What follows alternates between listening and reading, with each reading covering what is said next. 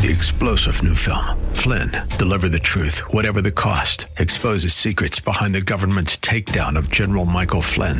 Flynn knew what the intel world had been up to. He ordered the first audit of the use of contractors. This set off alarm bells. He told the truth. He was the most dangerous person for Donald Trump to hire. They had to get rid of Flynn. Flynn, deliver the truth, whatever the cost. Available now. Watch it today. Go to salemnow.com. Salemnow.com. Hey friends, welcome back to the Common Good here on AM 1160 Hope for Your Life. My name is Brian Fromm. It's so good to have you with us today on a Tuesday evening. As you know, if you're part of this show, one of the things we love to do is to bring on local pastors, local ministry leaders, let you hear about what God's doing uh, in big ways, but also just in the local church. You know, I'm a pastor, and that's kind of the heartbeat of this show. And so all of that makes me excited to be joined by Pastor Nate Johnson of Christian Fellowship Missionary Baptist Church. Nate, how you doing today? I'm doing well, Brian. Thank you. Oh, absolutely. It is so good to have you here. Uh, tell us, let's get to your story, but first tell us about your church. Where are you at? Where are you located? Tell us about your church. Christian Fellowship, the Christian Fellowship Missionary Baptist Church, because there's another one. So Is you have to really? put so you have to put the in front of it. That's great. Um, um, we are at 445 West 119th Street. We're in the West Pullman district. Um, it's if you're familiar with Roseland, it's right there. Mm-hmm. Okay. West Pullman, Roseland district. Um, we are uh, so far as the police district, we're in the fifth district. Gotcha. And we are partners with the fifth district police station, uh, police district. Um, Oh, that's great. There are a lot of Christians over there. Oh, that's wonderful. That's great. so- well, let me ask you this because I know off air you and I were talking, and uh, you just became the senior pastor there, I which did. is uh, congratulations, by Thank the way. Uh. Tell me your story. I know we could take hours to tell our stories, but Right. as best you can, tell me your story from from what and how you ended up where you are today. Well, um, I'm a baby boomer, Mm-hmm. so um, I was spoiled. That's funny. I, I was spoiled growing up. The youngest of four. I had three sisters, so I was the only boy. So, um, very spoiled growing up. But uh, um, thinking that the world grew up thinking that you know after I became a young adult that the world owed me something. You know, uh, like a lot of young adults. Yeah, and. yeah. Uh, and um, and so it was all about me. My life was so self centered. I got married very young. My wife and I we got married at uh, eighteen. Um, we were pregnant uh, when we got married, and um, and um, I thought I knew everything. She was uh, she was 18 going on on 30 and I was I was 18 going on about 13. There you go. that that paints a picture for sure. right. And uh, and so being the self-centered jerk that I was, uh, eventually we ended up um, being separated. Um, we had two two boys. Um, they are now um, 46 Okay. and 44. you Okay. Um, and uh, and so I led a life of uh, just uh, escaping reality. You know, I didn't want to be married anymore. I didn't want to be a daddy. Um, you know, um, I didn't want to have to go to work every day. Yeah, yeah. And so, if you don't cherish those gifts, you lose them. And so, I eventually lost a job, family, everything. And I, God allowed me. I didn't know it then, but He allowed me to have what I thought I wanted. I wanted a life of drugs and alcohol and partying, and He let me have it. And boy, did it have me. Yeah. It had me, and eventually, and of course, I'm cutting across the field. Sure. But eventually, um, after we were separated, um, uh, about we got separated about 21 years old, 22, 21 or 22, Okay. and um, um, sorry about That's that. That's okay. They'll edit it out. That's the beauty. We're separated Yeah. at 21 or 22. And then uh, shortly after that, um, not shortly after that, um, years of of drug and alcohol abuse. As a matter of fact, I was introduced to crack cocaine, Mm. and I and I always used to say that the devil made that in his own lab, you Mm. know, um, and uh, it definitely took me further than I wanted to go. Okay. I definitely ended up paying more than I was willing to pay, and um, I was the prodigal son, and, um, and so I ended up uh, in front of a judge, and he sentenced me to 12 years in prison for um, for. Um, uh, aggravated robbery and home invasion. Oh, wow. I, I robbed a drug dealer. Um, and uh, and it's funny. I always say I got a year for every dollar that he had, happened to have. He had twelve dollars. Mm. He had twelve dollars in his house, and um, and the judge ended up giving me twelve years. But oh wow. the good part of that is that two weeks, about two weeks in, that's when I met Jesus. About two weeks in, and so I had to, I had to do half of that time. Back then, you did fifty percent of your time, and um, and so for six years, it was except for uh, being in the presence of ladies that all men hate. Being that's the one number one reason why we hate being locked up. No women. Yeah, yeah. we just want to look. You just appreciate being in the presence of women when you're locked up, let alone all the other stuff. yes. So, um, but. Um, but I got saved, and, and it was six of the best years of my adult life up until that point. Yeah. Um, as a matter of fact, uh, I often miss, believe it or not, I miss the quiet times I had with God. In the Really? Oh yeah, I miss, I miss um, those intimate communions that I had with Him. Um, there's a lot of stuff going on in the world when you Yeah. when you walk outside of prison. Everything is faster. Yeah. I remember um, coming home on the expressway and um, and how um, how afraid I was because the cars were going so fast. Wow. I hadn't been in a car. yes, yes. Uh, if I was in a car, it was moving very slow. Yeah, yeah, yeah. but I had A lot changed. right? Yeah, yeah. You know, so and, and that that was just uh, you know, I was sort sort of like a um, a living parable of of where I was. You know, Mm-hmm. Yeah. Things uh, just sped up really really fast, Mm. and um, and so um, I had been writing. While I was in prison, I had been writing. My wife, we had been separated about twenty years Wow. and uh, and I had been writing her. The Lord wanted me to write her. Um, I had a friend that I was locked up with, and he was one of his ministries is he was hooking guys up, guys that had a, lot of time to do, you know, like ten years and up. He would. Um, he would uh, hook them up with Christian women on the outside as pen pals.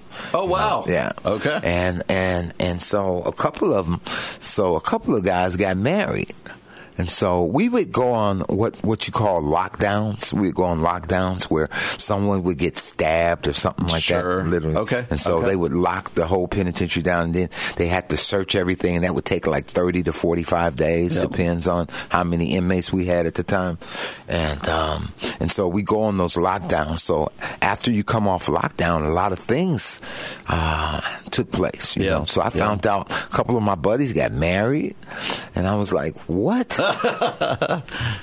How did you get married? You've been locked up ten years." Yeah. and so they told me about this ministry that uh, that my other buddy had, and I was angry with him because he didn't he didn't tell me about it. I was like, I want a wife too, you know.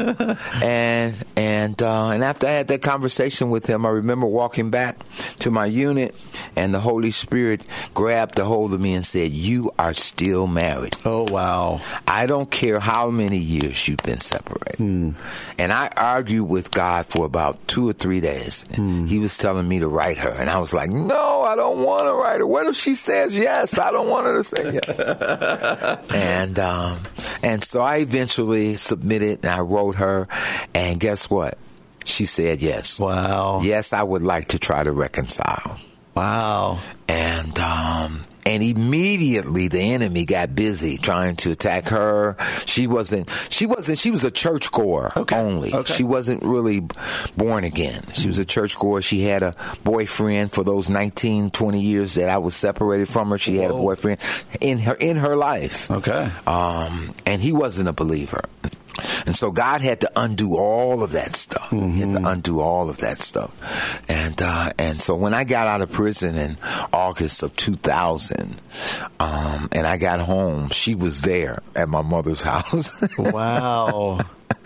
and and I was actually really kind of still not sure, you know, about Yeah. her. I was Yeah. still not sure because I, wanted to. I thought I wanted to marry CeCe Winans. You know?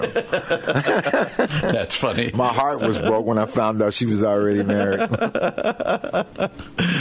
but uh, but yeah, so um, so God had to undo a lot of stuff, and uh, and eventually we went to marriage counseling. Eventually, um, I led her to the Lord. I mean, where she it was a progressive thing. We have Bible studies where she, uh, little by little, began to understand what salvation, the salvation God is offering through Jesus Christ, and um, and she accepted Jesus Christ, and uh, and um, and man, um, the enemy has been fighting us tooth and nail. Uh, he he hates that testimony. Yes. He hates that testimony, but uh, but we have been back together now for 25 years. Praise God. Praise God. What an So total unbelievable of, total of 46 years. What an unbelievable story. Uh, We're going to keep you. Yeah. So we're going to keep you. We're going to take a quick break because I want to hear about how that unbelievable story, now you're a pastor, Uh-huh. Yeah. and what's going on in your church. Uh, so you're back together with your wife for this. Uh, how do you end up a pastor? Well, that is a long story because things got darker before they got better. Okay. I wish I could tell you uh, that we lived happily ever after. Sure. Um, but that's not the story. The story is is that my wife was a very young Christian. Um, and I was, um, I knew enough to be dangerous as a Christian. Yeah, I hear you. Um, but one of the things I knew um, that I knew was going on was that um, she didn't know how to live according to the word yet. okay. And so whenever we ran into an obstacle and I would pull out my Bible, I got a lot of resistance from her Mm-hmm. because she would say things like, "That's an ancient book. I need, uh, Oh, I I need, gotcha. I I need gotcha. you to, I need you to, um, I need you to." Um, Come to come around. This is 2000. I forgot what year it was. 2000, whatever. but uh, I need you to come around. And I knew that I was in trouble. I, I felt like I was in trouble. I thought I was making a. I thought I had made the wrong decision. Did I hear God right? Should I be back in this relationship? And I wrestled with that for a while. And um, I, I wanted to go to school. I was actually actually um, a student at Moody Bible Institute. Were you really? Okay. Yeah, uh, at the time, and uh, and I was taking the adult courses, so I was going at nighttime, and um, and so working was very very important, and. Um, and I needed to bring in some income, but I also felt like God wanted me to go to school. Yeah. And my wife was like, You need two jobs. so she wasn't on board for the school I can thing. tell. she wasn't yes. on board for the school thing, this whole ministry thing. She wasn't on board. She's okay about going to Bible study. She was okay about going to prayer. Me going me going to Bible study, me going to prayer. She was okay about us going to church together on Sunday. But so far as me um, going into full time ministry and things like that, she was not. Yeah. She's not okay with that. And so uh, eventually, I let the enemy whisper in my ear that this was the wrong thing. And eventually, I relapsed. Oh. Okay. Yeah, I relapsed on cocaine. Um, and I, like I said, I wish I could tell you that it was a, uh, f- you know, it was a fairy tale uh, story, but it wasn't. It got things got darker, much darker. Gotcha. Um, she had to grow up. That's the only. That's the other thing. The good side of it. She had to grow up as a Christian because here she had uh, just what she thought I was. Yeah. A person that only had jailhouse religion. That's what she thought in the beginning. And I proved it to her. That's what she thought. I proved it to her that I only had jailhouse religion. So um, it took years of me struggling. I never left the church, but it took years of me struggling. I even got excommunicated from my church. Yeah, Okay. because I was I was teaching uh, the new the new um, new discipleship class, and so I was teaching that. So You're I had to yeah I had to step down from that, um, and uh, and then I was in and out of treatment centers. Eventually, they were like, you know. If you if you don't make it this time, we're gonna have to excommunicate you. Gotcha. So, gotcha. I didn't agree with it because um, they were using 1 Corinthians chapter 5. Okay. And the guy in 1 Corinthians chapter 5 wasn't trying to get help. I Hmm. I was. gotcha. I gotcha. But I understood their position. And um, Was this the same church that you're? no, this at? no, this Different is not the same church. It's Okay. a different okay. church. However, this, that that that was my first church when I I got out of prison. Um, they are very very supportive of me. Mm-hmm. We're, we love each other and everything, but it's something that that we went through Yeah. because of decisions that I made. Yeah. Yeah. Uh, I found out later that I was suffering from depression. Actually, uh, all those times I was lying, telling people I was depressed. I actually really was. there you go. and I was medicating myself. Sure, so, sure. Um, so it took, you know, um, trial and error. You know, God taking us through some things. Uh, she had to grow up fast as a Christian. Um, because I was I was out there doing stupid things, Mm-hmm. losing jobs and all types of things that addicts do yes. uh, stealing, all kinds of things. Um, and so, um, so she was going through that on that roller coaster ride, and she finally surrendered. She finally sur- Are you familiar with the book "Anger to Intimacy" with Gar- by Gary Smalley? From anger No, to intimacy. but it sounds familiar. Yeah. So, um, one of you know part of our marriage counseling over the years was is, is that book. I'm using it now to to counsel people that Oh, are married. there now. you go. You're like, I know it works. Yeah, yeah, yeah. and um, and so um, one of the things that she learned. And one of the things I learned um, is to actually learn how to give our, give your spouse to God.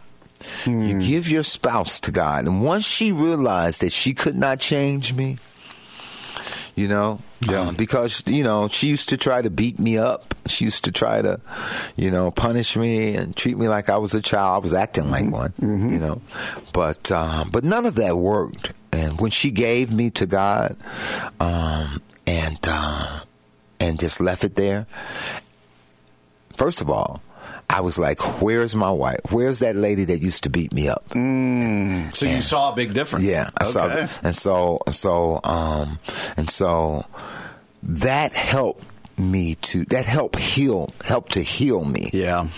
because um, I felt like she was um, on my side. Mm. She's on my side now. Yeah. That she realized that uh, the enemy was trying to destroy me, and before she was helping him, mm. and now she's not going to help him anymore. Yeah. Now Yeah. She's going to help me. And so, uh, when you have someone else believing in you, um, That's powerful. and you don't, Yeah. you know, it kinds of it kind of you know helps motivate you For sure. and so, uh, like I said, I never left the word though. I never left the word. I've always loved his word and I never left it.